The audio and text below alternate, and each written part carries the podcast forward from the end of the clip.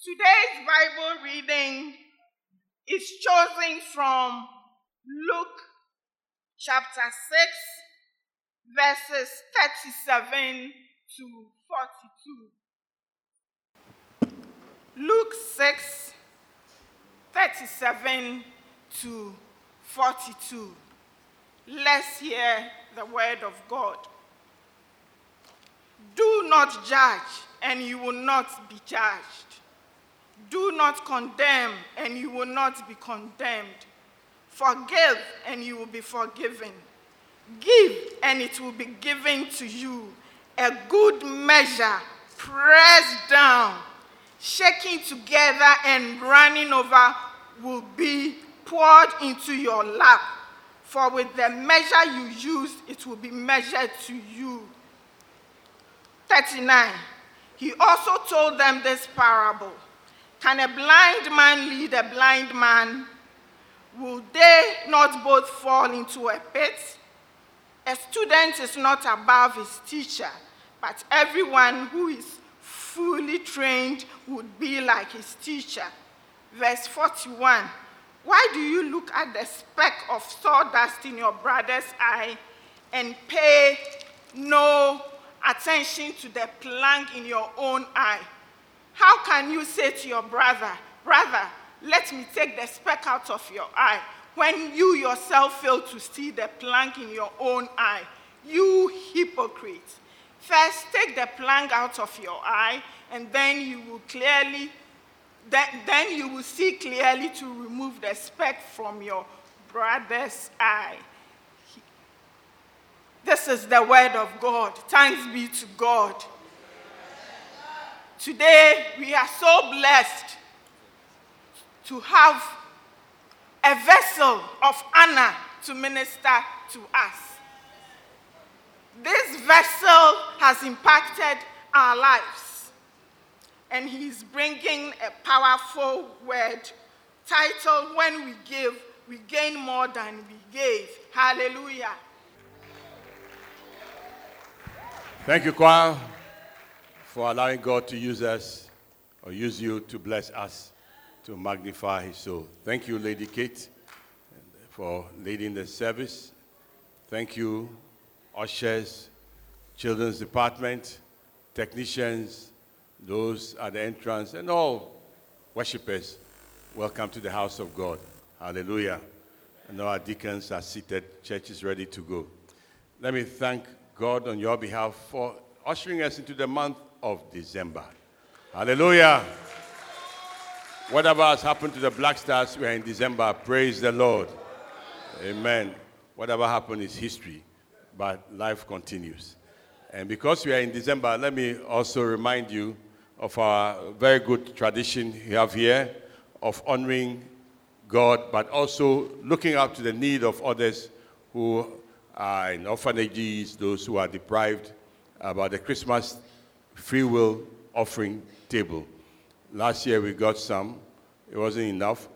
We will top it up this year and give it to some designated houses of charity so that they will also chop Christmas small. You know, on the 25th of December, all the Calvary family, we are meeting here. All the Calvary family from Botianor, Amasaman, Oyibi, Adabraka, we are all having a joint service here. It is Sunday morning, 25th, and so we are coming as a family. So be ready to come. And before I go to the sermon, also, let me thank all the family life people, the family life month, and the emphasis. Oh, yes, so give them a hand, give them a hand for your leadership, for the innovative programs, for the prayers behind the scene, and for all that has gone into this.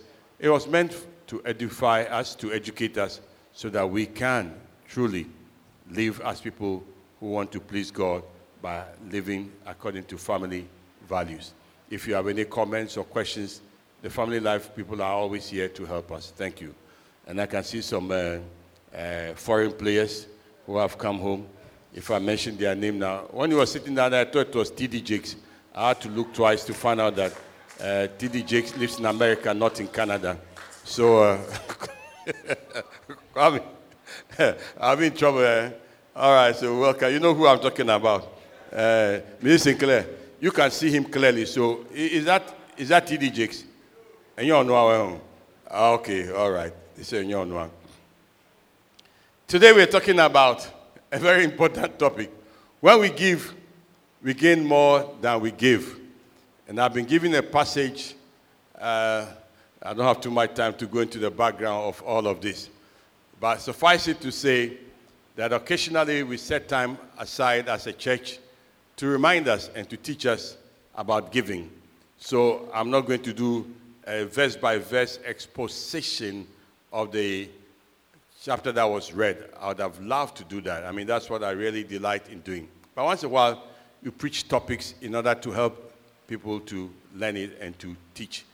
So, because we are talking about unshakable faith in God, because our belief is that we are put together as a church to worship God and to be a vibrant community and to carry the message to everyone, it is important for us to understand few things about giving God more than, I mean, God giving us more than we give Him. And because we keep hearing over and over and over again that there are difficult days coming, and the difficult days, these are just the beginning for what they tell us. And people have already started uh, going to church on shift. Yeah, they don't even appear on Zoom. They don't even appear online because they have no money to buy data. They have all kinds of uh, reasons, some legitimate, some not legitimate, but it's up to them.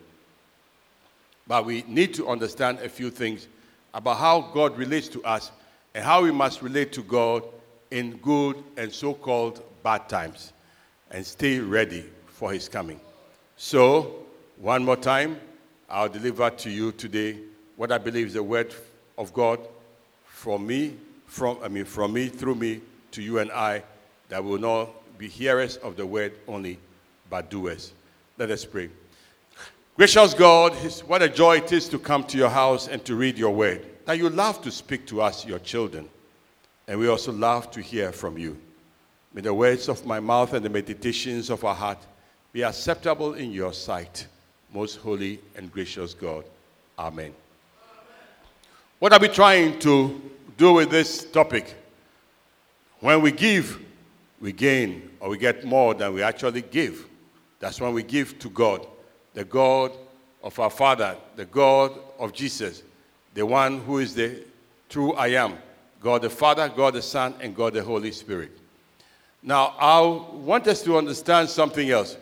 Today, just going back to the basics for us to understand the practice and the biblical basis of giving, to understand the practice and biblical basis of giving. Brothers and sisters, we are all human beings. And if you live in this world, there are a number of things that will quickly stare in your face when you are growing up, either by what you see others doing or what begins to stir you up and keep you awake. And it has to do with questions. Questions such as Who made me? Who made this world? Why am I here? And when you see somebody dying, whether they are young or old, and they put them in the grave or they bend them or whatever they do to them, you wonder, hey, so where are they going? And where will I spend eternity? These are hard questions of life that every, excuse me to say, normal thinking human being will ponder about any day. Not most of the time, but sometimes. And take it from me, and you can Google it and find out. This is the basis of religion. Religion is human beings trying to understand life questions and trying to understand God. We used to fight that religion is man reaching out to God and Christianity is God reaching out to man. I'll not get into those things today. But I'm just talking about religion. And because our religious inclinations, as captured by Augustine, is that it is God who made us and he has put a void in us that can only be filled by God.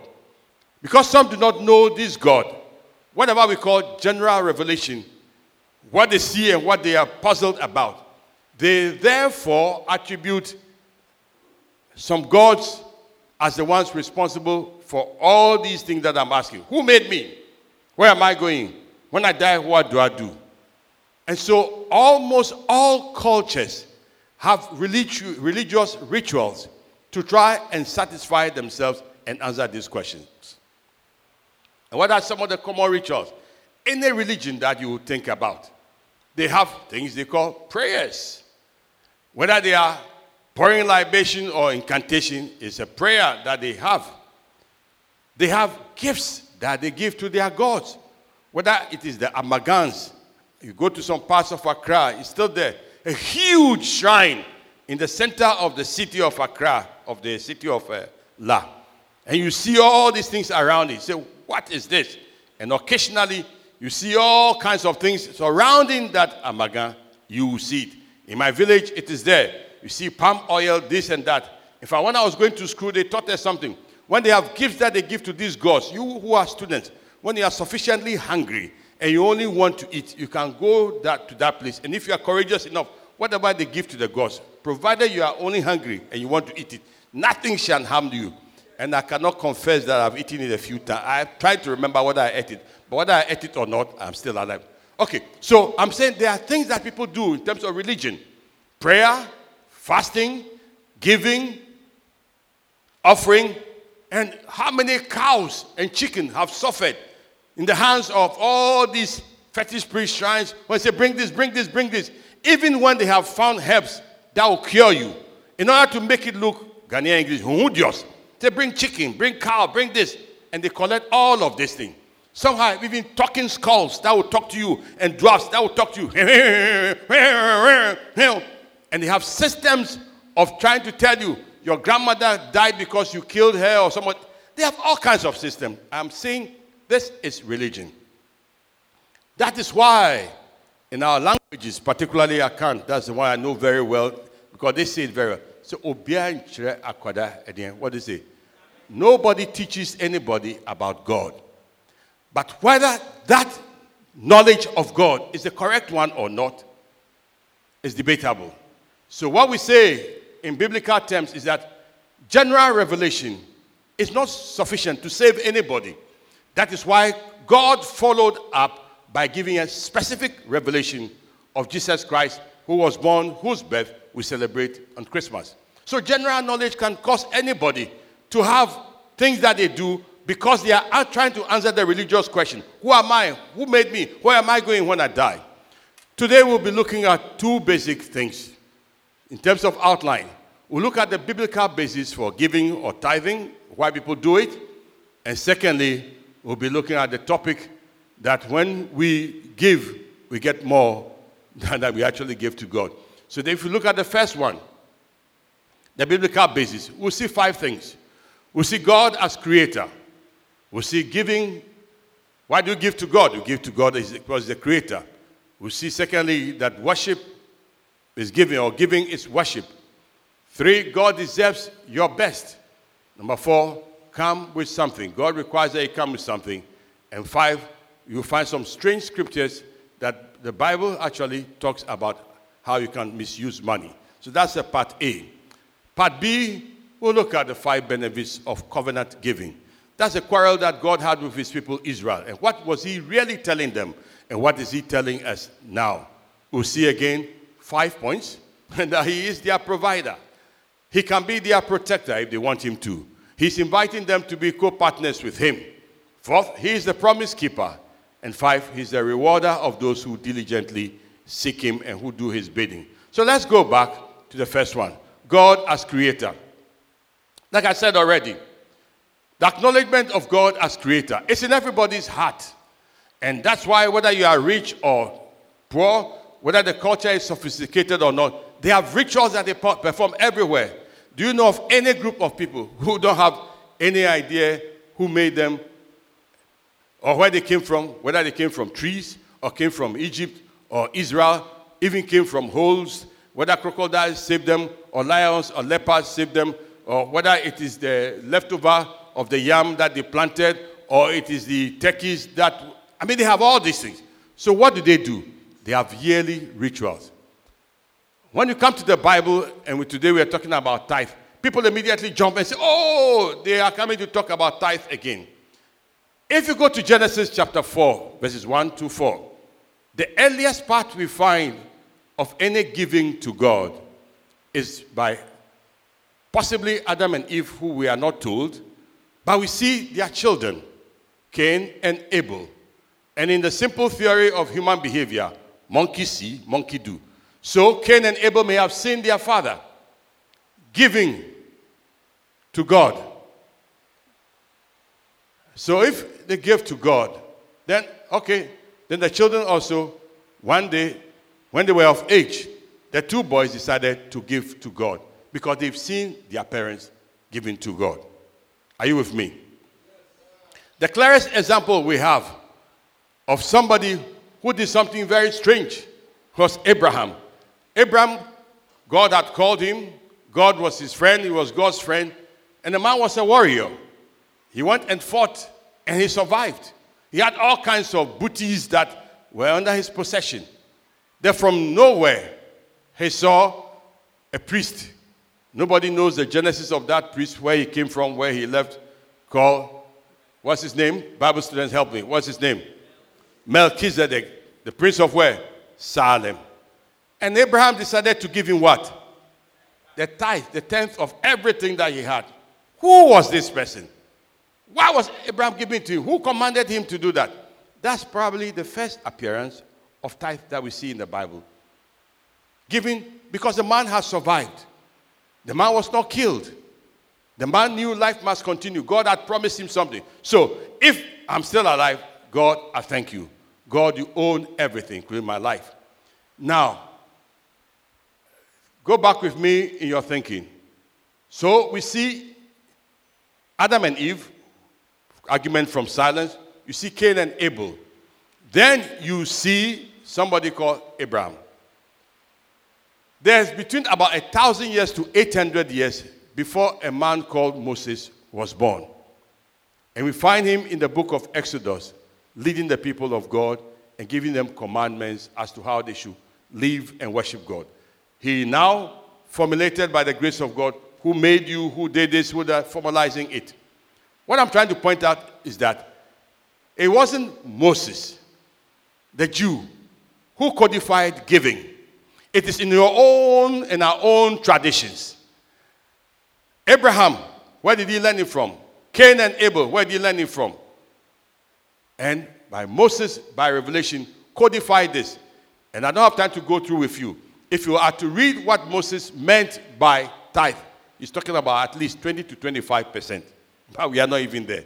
So, first, it is an acknowledgement of God as creator who owns everything. As the writer in Psalm 24, verse 1 says clearly, the earth is the Lord's and the fullness thereof, they and everything that is in it. Can we read it together? The earth is the Lord's and all its fullness, the world and those who dwell therein. So, if you have to give to God an acceptable gift, your first thing, you are doing what? Acknowledging that everything comes from Him, yourself, and everything. No matter. If it is true, then we also learn something. If it is God that you want to give to, and God is bigger than you and I, you must give to Him as worship. What is worship?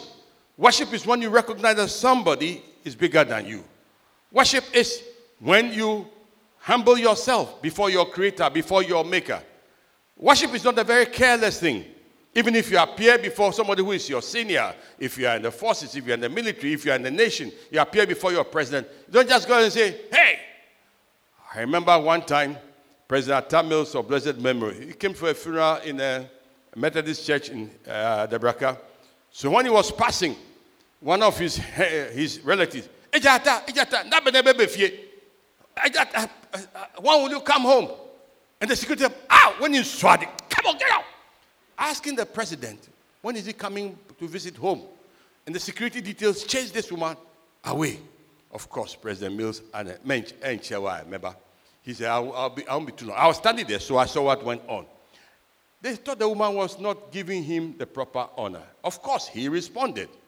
Okay, now there are people who give to God and they behave as if God is their classmate. Anything, they can just give it to you. So God will tell you, if you want to worship me, you give blind goats to me? Well, give that to your governor. You give that smelly coin to me, give to your governor. Now, that for most of us is the problem of Cain with God. There's nothing said about whether he was raising sheep and goat. He did it as something that he saw his parents doing. Now, if you go to Hebrews chapter 11, verse 4, we are told that by faith, by faith, Abel offered something that was more acceptable. By faith, Abel offered to God a more excellent sacrifice than Cain, through which he obtained witness that he was righteous, God testifying of his gifts, and through it he indeed speaks today. So Cain did anything, whether it is the crops and all of that. After all, if, if, if, if he was a farmer and he found a potato and sugar cane, and that's what he had, we are not told he needed to give blood. So I don't buy that argument. For me, it is his heart attitude. And up to today is the heart attitude. But look, it was worship.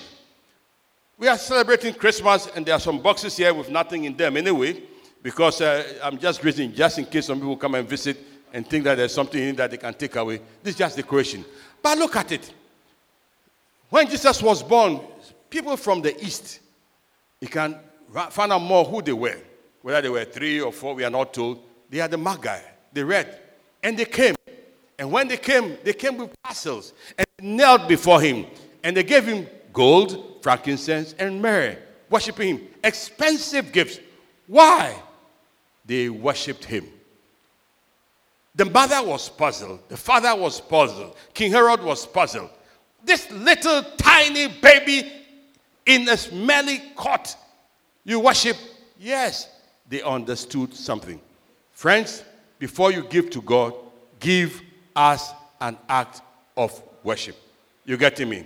Number three, give God your best and your first fruits. Some call it first fruit. This is from supposedly the wisest man in the world. Proverbs. The man who wrote it is called who? What's his name? Solomon. He can acknowledge God as the one who gave him everything, but he learned something. If you're going to give God, give him your best. If you are going to give God, give him the first fruit. These were farmers. And as farmers, I pretend to be a farmer, and sometimes when you get your first fruit, when I've toiled, like my coconuts are just fruiting, and I got some fruit from somewhere, looking at this one mango. There was this tree that this my brother had. First year, he bought one mango. Second year, two mangoes. Third year, third, three mangoes. Then the fourth year, hell broke loose. Plenty. When you get that first juicy one, ah! This is my labor. Let me take them. He said, Honor the Lord with your first fruit. We are not farmers. We are not fishermen. We are not. So, what does it mean? What you think you deserve, can you give it to God? Only think. So, in the Old Testament, they emphasize tithe as a guide. In the New Testament, as we're coming along, they talk more about giving, giving, giving. So, honor the Lord. So, go back to that verse, Proverbs 3, can we read it together? Honor the Lord with your possessions and with the first fruits of your increase. I have seen people who have come to me, Pastor, this is my first salary. I'm giving it to God. I've seen students doing this. I say, where, where do you get the idea from? So, Pastor, I just want to give you. Now, sometimes, you see, it's, it's difficult to be a pastor because sometimes your compassionate nature can override your common sense of applying God's word. Then the person tell me, oh, pastor, I know I want to give to God as first fruit. And I say, oh, okay. So it's not anybody twisting this boy, these girls. They understand something. And I don't know who convinced them. Maybe God, the Holy Spirit. Because you, it's not easy for you to take your 800 cedis national service money, don't know where it is coming from, say, This is my first fruit. This is my seed offering. But they understand something that give God and God has honored so many people by that behavior. If that is your lot, you can testify about it today. So your barns will be filled with plenty, and your vats will overflow. A new wine. So give God first and give God the best. Do you judge your giving? I have a long story, just cut it short. That's been my pattern all the time. Most of, most of the time, I don't say I keep it properly, but most of the time, if I'm conscious, it's the first. So I can tell you, I gave God the tithe, wrote the check, paid it, or gave it to the administrator, enter. I went and sat in my car, collected the rest of the money, and I gave somebody a lift. And what did he decide to do? He decided to take my bag, my passport, my money, and everything. Oh, that was a nice month. My wife is here. It was a very nice month. I came home and said, Joe, the money is gone. Oh. He said, why? I gave somebody a lift and he took my money. He said, what happened? I said, simple. That's all that I know. So what are we going to do? I said, ah, give God the first one, and they took the rest away. Ah, yeah, yeah, yeah, yeah, yeah, yeah. It's between me and God. Lord, help me, help me, help me. Those who remember that story. Fast forward the story. 15 years later on, I was at Christian Council. This guy came. I'm looking at the time. Say, Pastor, I have not slept properly. God told me to look for you. And I've been looking for you. At, they say you are at Osu. Say, God told you to look for me. He said, Yes. When you stole the money, where was He said, It was at the beach. God told you to look for me. He said, Yes. How did you look for me? He said, I've been going from place to place. He said, Is there somebody from Calvary who is working here? Finally, he saw me. He said, So what happened? He told me the long story. Then finally, he said, Even, look, people in his house, they have money, they don't give him. Finally, he slept in somebody's kiosk, and the man decided he's not fit enough to sleep in his kiosk. He should sleep under the kiosk. Number four, give God your best. He will sort it out. he will sort it out. So I'm not saying, so what I'm telling you specifically, that it will come to you that he will stop the devourer. But I'm telling you by personal experience, this will happen to me, and I could go back to God and say, fine. We are not teaching legalism, we're teaching principles, basics for understanding. Number four, do not appear before the Lord empty handed. This is where I have problem again as a pastor and I have problem with my church people.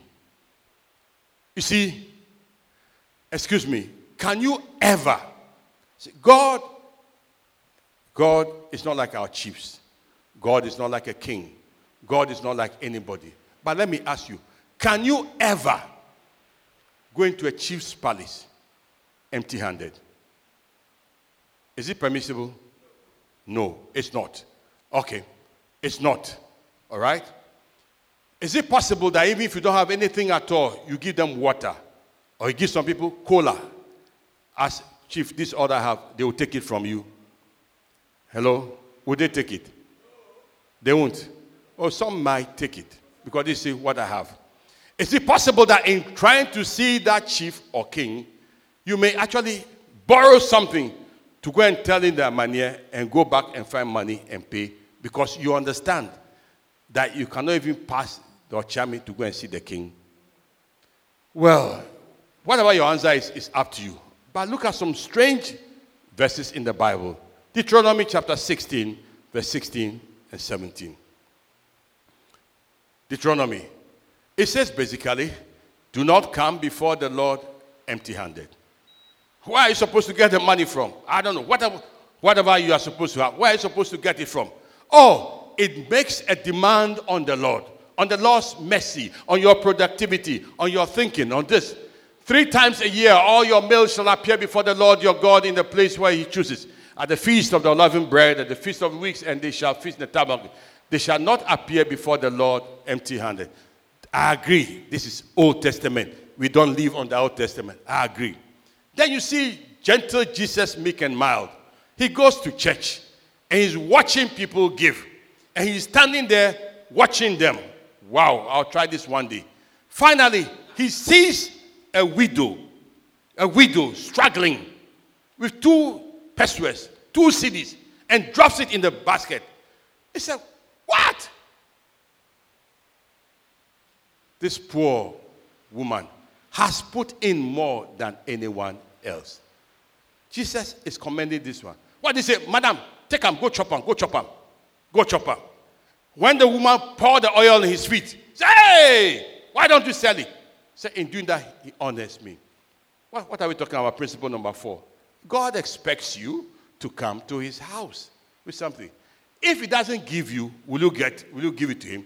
So, as a lawyer say, they say it in Latin, nemo dat quod non habet. You cannot give something to somebody that you don't have.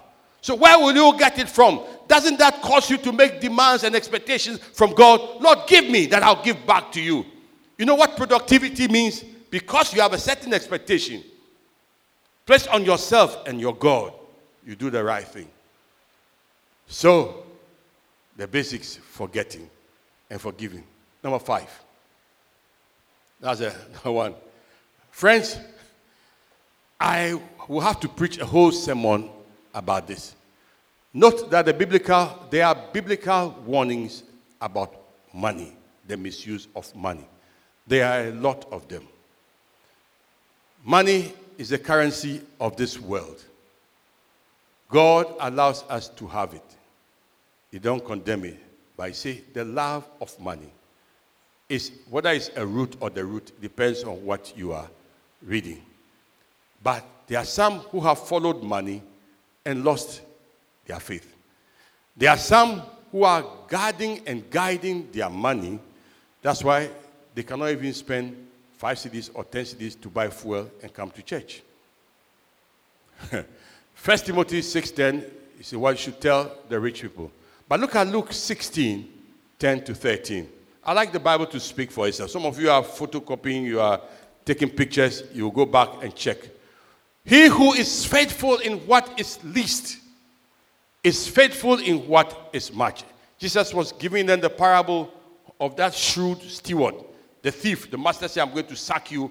And the man did all kinds of gymnastics. And Jesus is saying, Look, the children of this world are smarter than the children of the kingdom. Then he says, He who is faithful in what is least is faithful in what is much. And he who is unjust in what is least is also unjust in what is much. That's if I've given you these small, small things and you are not able to give it to me, how will I trust you with much? As you are now, so you will be. Okay, so the more you have, some of them who have not lent it, the more stingy they become. The more they marry wives, you know, marry children, um, um, um, have children, and just spend it.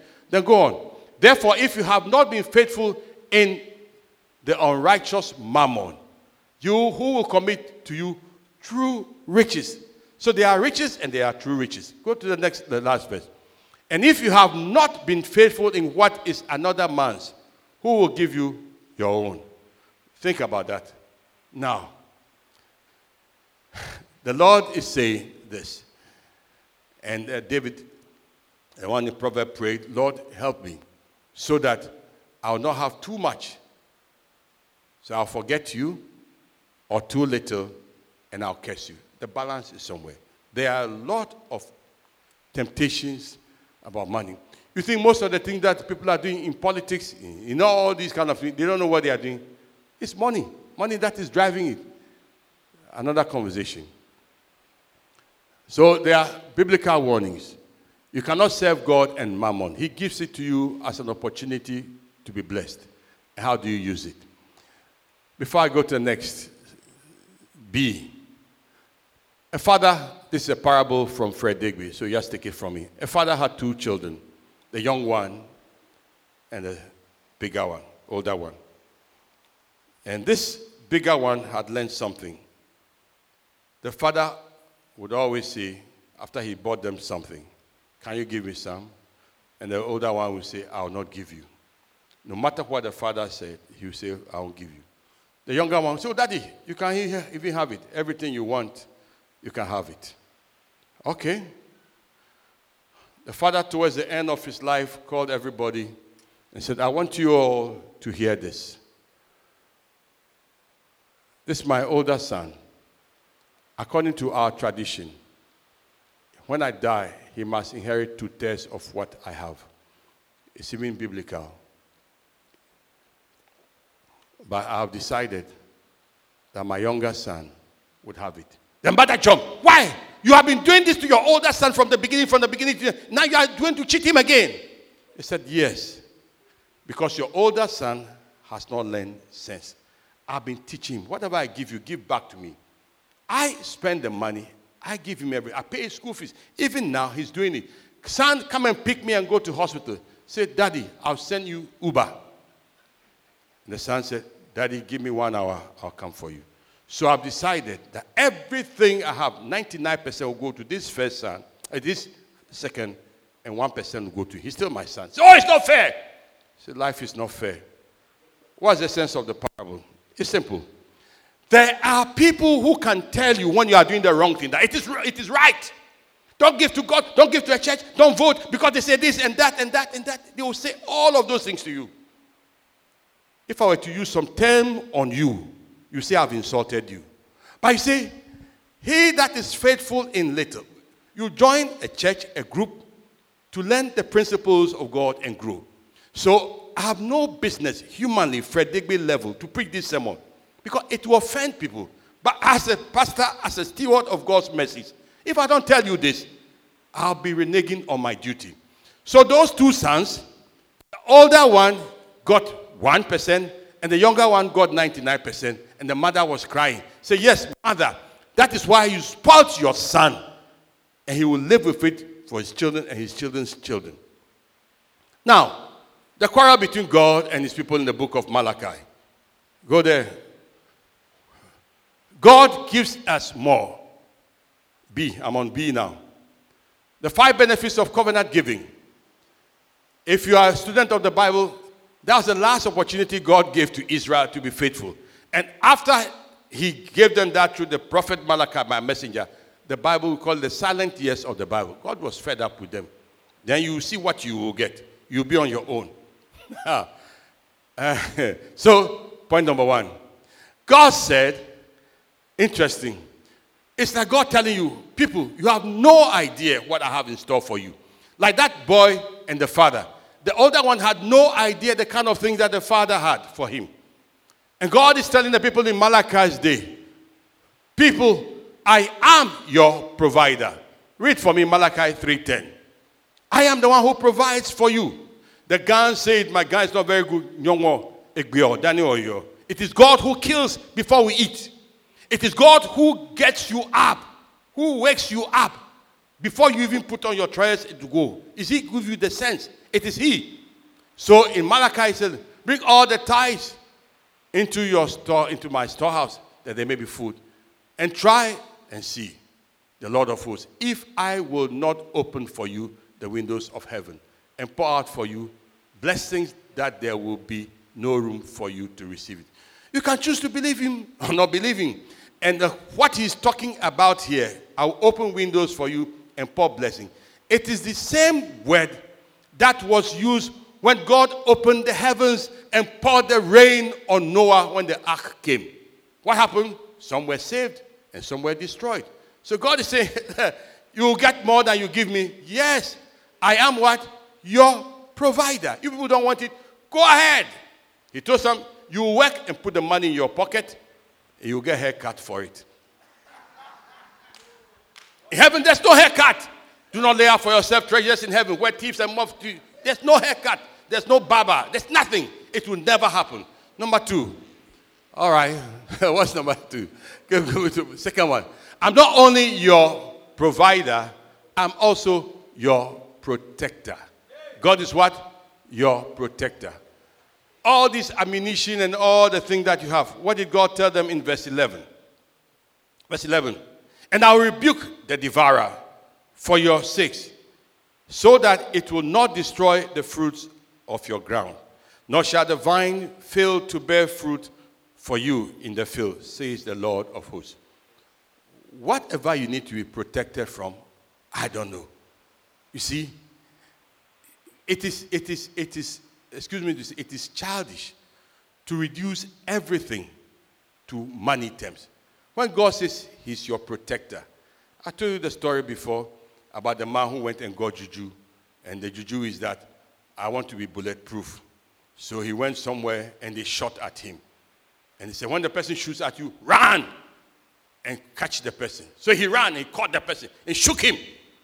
A year later, he went back to thank the Juju people for protecting him. Then he said, Oh, look, I don't understand. When I came for the Juju, I didn't want anybody to shoot me. I, I, I, so what did you want? How do you know that the Juju works? No, I didn't even want anybody to shoot me and I had to run like that. People were looking at me. He said, if you don't want the Juju, to work, then don't come here. But the way the juju works is that you must verify it. He said, No, I, that's not what I wanted.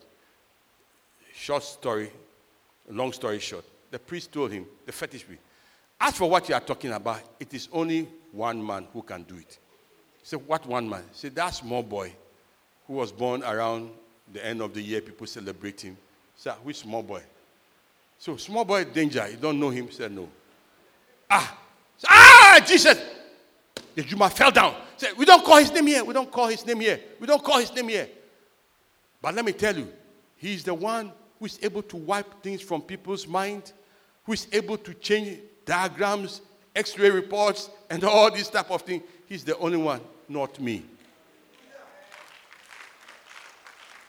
When God says, I'll take away the cankerworm and all these other things, what does it mean? I, am not boasting. I have eyes that are not supposed to see. I can see. see, eh, eh, eh, and I can see. And I, and I don't, who, somebody was telling me recently, yeah, my secretary was telling me, when the, the doctor said, You are having a tremendous headache. So he said he has pressure. When he told the pressure, I laughed. So, but said, What do you put your, in your pocket? But I can see. I have, no. They are, I'm not telling you, I'm telling you my story. What is your story? Some of them you have even no idea no idea about how God protects you from thieves, from liars, from political opportunities, from criminals, from liars, from eh, you have no idea. So this is what I'm able to do for you, but you don't want it because I can give you more than you can ever give me. Protection. How much you pay for security guard? Uh, you haven't heard that people were killed by their own security details. You haven't heard it. God says, I'll give you more.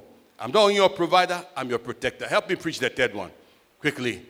I am your partner. Hello, God as your partner. Here, God was talking about his church. He said, Bring ye the tithe into the storehouse that there may be meat in my house. Let me get personal on this. What is God saying? When the people decided that they worship God, God eventually said, Build a temple for me. And God set some people apart as a Levite, as a priest, so that there will be worshiping going on in his house. He said, Because you have robbed me in tithe and offering, there's nothing happening in my house. Friends, why do we worship God? From the beginning, because we think He's the creator, we come here. A human being is flesh or material. We have a soul, we have a spirit. When we come to church, God's house, it helps us focus on the soul and the spirit, teaches values. We have connections with people we affirm the presence of God, we do all of these things. God forbid. When I say God forbid, may not happen to Calvary. But we know of places in Europe and all those places now where people have stopped going to church, they stopped giving their tithes, they stopped giving their offering. Church is dead. And what's the society? The moral is loose, is bankrupt. This church can do more if we all decide that this is God's house. He doesn't live here, he's bigger than this. But if you all decide that, okay, fine, these people, we are paying them too much, they shouldn't come. You don't give the tithe, you don't give the offering. What happened? They will go on strike, they go home, the church closed down. What happened? I don't know. But when you all decide, so God says, when you give like that, you are enabling my priests, you are enabling my people to work, you are enabling worship, you are enabling people to receive healing. You are enabling people to receive salvation. You are enabling people to go on missions. You do you are co-partners with me in carrying out the mission that I have for saving you. But because you stopped, you are now thieves. You stop. There's nothing going on. People say, oh, for us, call. I say, okay. After even telling you this. And friends, after telling you this, you didn't even listen. Eh, what happened? So they got into trouble with the Greeks. They got into trouble with the Romans. They got into trouble with all these other people. God as your partner. Will a man rob God? Yet you have robbed me. You say, Wherein have we robbed you? In tithes and offering. You are cursed with a curse, for you have robbed me, even this whole nation. Go to the next verse. Bring you the whole offering to the storehouse that there may be meat in my house. So if people go by and say, Oh, in the olden days, the tithe was supposed to be the Levi, it's true for the Levites. Is there any equivalent of the Levites? Oh, are there people who are serving in the house of God? Do you pay electricity bill? Do you pay water bill? Do people clean here? Do they do all of these things? That's what the Lord is saying. Think about it. You'll get more than you paid for. God wants you to participate in running of this institution or his charities and families with him. Number four, God is a promise keeper. Oh, look at that boy who didn't think the father had anything to offer him. Part of the verse we read, or the two verses we, we, that are here, take the first one Proverbs 3 9 10. The boy had no idea what the father would do for him, he didn't believe it. But let's read together Proverbs. Honor the Lord with the substance and with all the first fruits of your increase. Next verse. So shall your barns be filled with plenty, and their presses shall burst out with new wine. Brothers and sisters, I can tell you this. This church has been sustained by the giving, faithful giving of 20% of our members. Incidentally, 20% have given for us to be able to do what we do.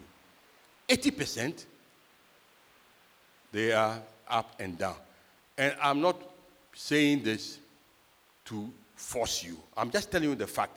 Those who give, their bands, I feel they give more. You see the trajectory of their giving. That's why we are here. But for those who do not give, you see them going down, down, down, down, down. It is not my law, it is God's law. Okay? So, if the hard times are coming and that's how you are planning to save, so that you will not have haircut, you will not have this and that, I'm saying God is a promise keeper. He doesn't owe anybody. He owns the cattle of the thousand, doesn't owe you. Look at the other one. The other one, this is a more serious one. In fairness, the context of give is not giving. It's about insults and abuses and judging people. But secondary application is that, let's read it together. We like it. Give and shall be given to you. Good measure, pressed down, shaking together, and turning or running over, shall men give unto your bosom. For with what? you read it for me. God is a promise keeper. He just wants to give you the opportunity to know whether you, you are you're going to be faithful or not, and the choice is yours. The last one, the fifth point. God as a rewarder for now and eternity. My time is gone. He rewards you now and in eternity. Luke 16, 10 to 13. You hold it there. You hold it there. You read yourself. This year we're called by the Director General of SSNIT to address pastors. And what he said made so many of us weep. He said, In this country, about 90% of the people are poor. They, do, they did not contribute to SSNIT during their working time. And in their old age, in their pension time, they are suffering. So, one, encourage your people who are below 45 to start contributing to SSNIT. Number two, tell them that whatever they contribute, they will get a proportionate pension until they die. And tell them that there are people who contributed and they are getting as little as 300 cedis a month, and others who are getting as much as 142,000 cedis a month from their pension. Did you hear me?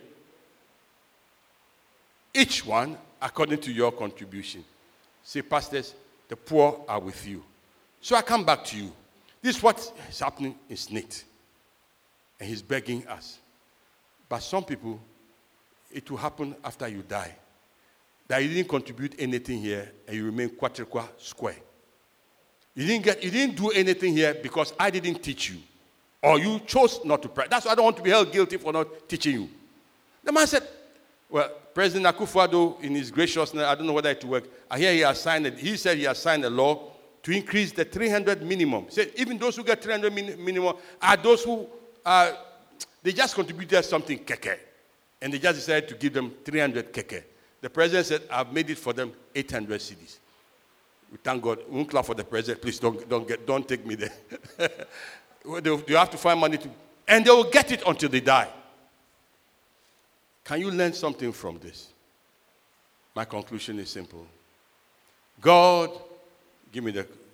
What are we looking at today? We've seen the basis of giving. It is not a man made law, it is a response that you have as to the goodness of God. Have you offered your life to Christ? Is he your Lord and Savior? Are you where you ought to be? What are you going to do about what I just told you? First, this is a good month where what you have heard, if you want to put it into practice, good. This December, Lord, I'll be faithful to you. But as a church, on the 15th day of January 2023, if the Lord tarries, we have Covenant Sunday. And we challenge and encourage you to look at the five things that Malachi and other passages teach us and make a covenant relationship with God if you choose. And you see how the Lord will help you. May God bless us to be not hearers of the word, but doers as well. And the blessings will be yours. You have more that you can carry, not for yourself, but to bless others as well. Amen.